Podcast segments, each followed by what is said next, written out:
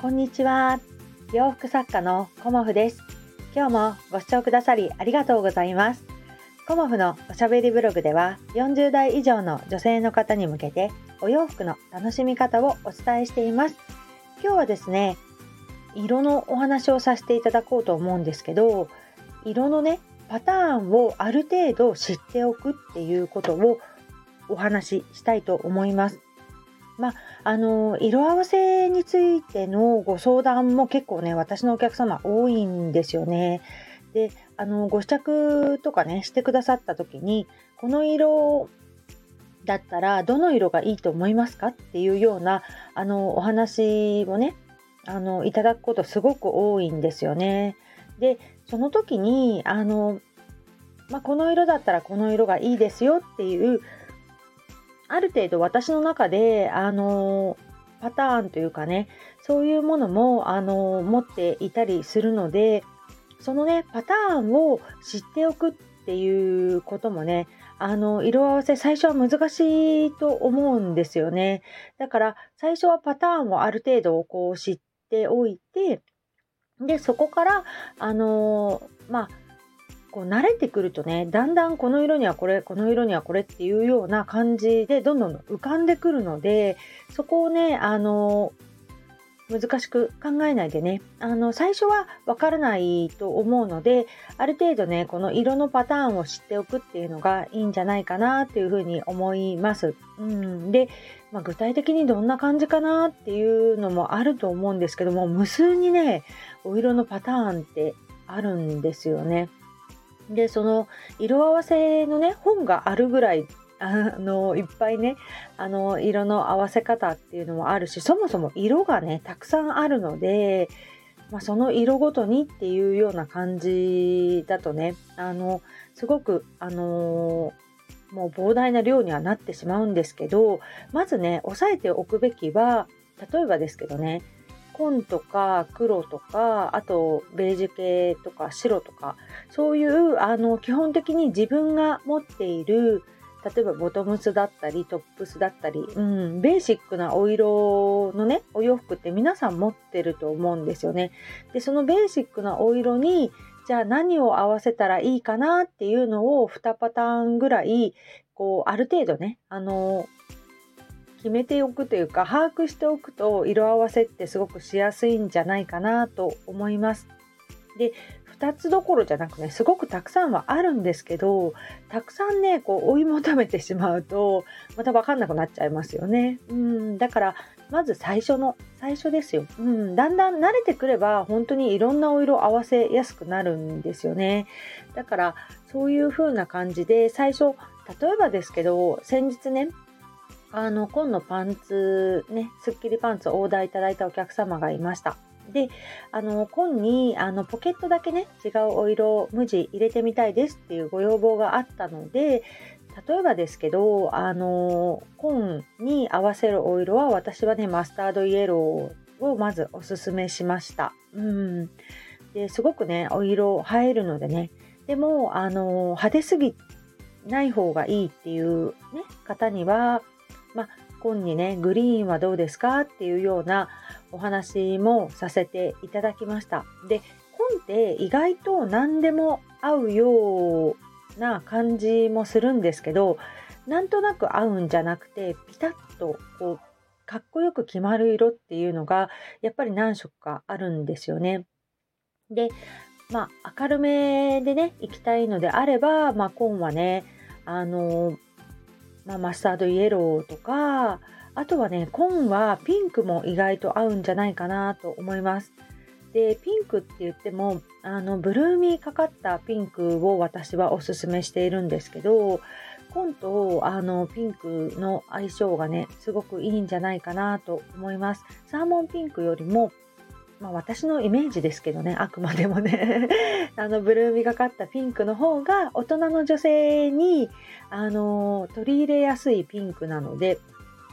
そちらの方がね、いいんじゃないかなと思います。またね、あのー、紺とグリーンもすごく相性がいいですよね。あの、まあ、有名なね、チェック柄、ブラックウォッチも、あのー、紺とグリーンの組み合わせだったりもしますので、そこはねもう定番的なあの色合わせになるのでもしねあの紺をベースに行きたい例えばですけどね、うん、行きたいという方はそんな感じでねあの選んでいただくといいのではないかなと思います。もちろんあの他のお色も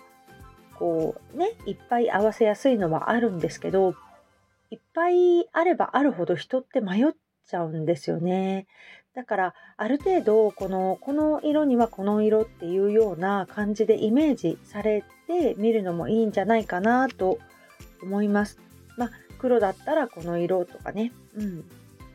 あの茶系だったらこの色とかそういう感じであの私のお洋服の場合はこう色合わせとかね柄合わせでいろんなねあのパターンを作ってワンピースキュロットスカートとかあのトップスもそうですけどあの生地を合わせたお洋服をこの頃ね作っていますなので冬のコモフ店でも基本ねあの無地一色っていうようなお洋服ではなくこう柄とかねあの生地合わせあのした一点物のお洋服をたくさんお作りしています。であの展示会ではねいろんな柄のお洋服とか生地合わせしたお洋服があのこの頃ねメインになっているんですけどもネットショップではねあの皆さん無地を頼まれる方が多いんですよね。うんだからネットショップはあの基本的に無地を中心にと思っております。で、ご遠方の方でね、あの、コモフのお洋服を、あの、着てみたいとか、あの、注文してみたいっていう方はね、あの個別に私はね、LINE で、あのご相談をお受けしています。で、なかなか今、ちょっと展示会があの続いている時はネットショップの更新をちょっとお休みさせていただいてることもあってあのー、ねとても申し訳ないんですけど、ちょっと個展にあの集中させていただきますので、もし、あの、これから私、インスタグラムだとか、あと、まあ、ツイッターとか、あの、出来上がったお洋服から、あの、アップさせていただこうと思いますので、そこでね、あの、イメージを膨らませていただけたらなと思います。まあね、なかなかね、あの、すべてを私もね、あの、アップして、更新してっていうことがまあね、できてないっていうところがダメなところなんですけど もっとね、あの、頑張っていけたらなとは思うんですけど、やっぱり古典は私の中ですごく大事にしているものなので、そこをね、まず中心に頑張っていきたいということがあって、あの、その他のことがね、二の次になってしまっているような状態ではおりますが、いろいろね、あの、こう力を貸してくださる方も、あの、増えてきたので、まあ、その辺ね、あの、自分一人でやらないで、いろいろね、あの、お願いすることによってね、もっとコモフのブランドというものを、こう、よりね、たくさんの方に知っていただけるように頑張っていきたいかなっていうふうに思っております。まあ、あの、YouTube の更新もちょっとこう滞ってたんですけど、また体制を整えて、あの、少しずつ更新もできてきたりだとかね。まあ、スタンド FM はもう私の中であのメインにさせていただいているので、まあ、できれば毎日お話しさせていただいてるんですけど、あとツイッターとかね、あの、インスタグラムの方もなかなかアップできてないんですけど、その辺もね、あの、自分の中でちょっと、えっ、ー、と、作業ルーティーンというか、それを変えてみようかなとも思っています。まあ、できないということは、できないなりに理由があって、まあ、自分の多分優先順位が低くなっているからだなとは思って、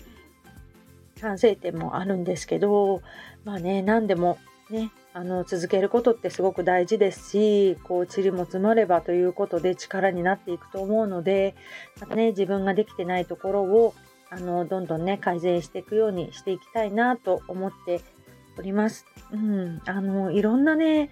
あの、やってみたいことがどんどんどんどん湧いてきてはいるんですけど、やっぱり基礎大事ですよね。足元をしっかり固めて、私もね、あの、もう一度頑張っていくっていうことをね、あの、肝に銘じてというかね 何ができてなくて何を何の目的のためにやっているのかっていうことももう一度あの、もう一度というかまた振り返ってみたいなと思います最初に決めたあのーこのね SNS もそうですけどそれぞれのあの役割、うん、それが最近ちょっと変わってきてもいるのでそういうところですよね。どんな感じとかどんな目的で SNS をやって音声配信をやってとかねあの個展はどういう目的でやっていくのかとかそういうことをねあのただ漠然とやるのではなくねもうちょっと私もあの落とし込むというかちょっとねやっていくうちに変わってきてもいるのでその辺もねあの変えていけたらなと思います。まああの常にね トライアンドエラーというか改善をしながらという感じにはなりますが、うん、こうやって聞いてくださる方とかねあのインスタツイッターでつながってくださる方がいるっていうことがね何よりもあの継続の励みになっておりますのでもしよかったらねこれからもお付き合いいただけたらなと思います今日もご視聴くださりありがとうございました洋服作家コモフ小森屋隆子でした。ありがとうございました。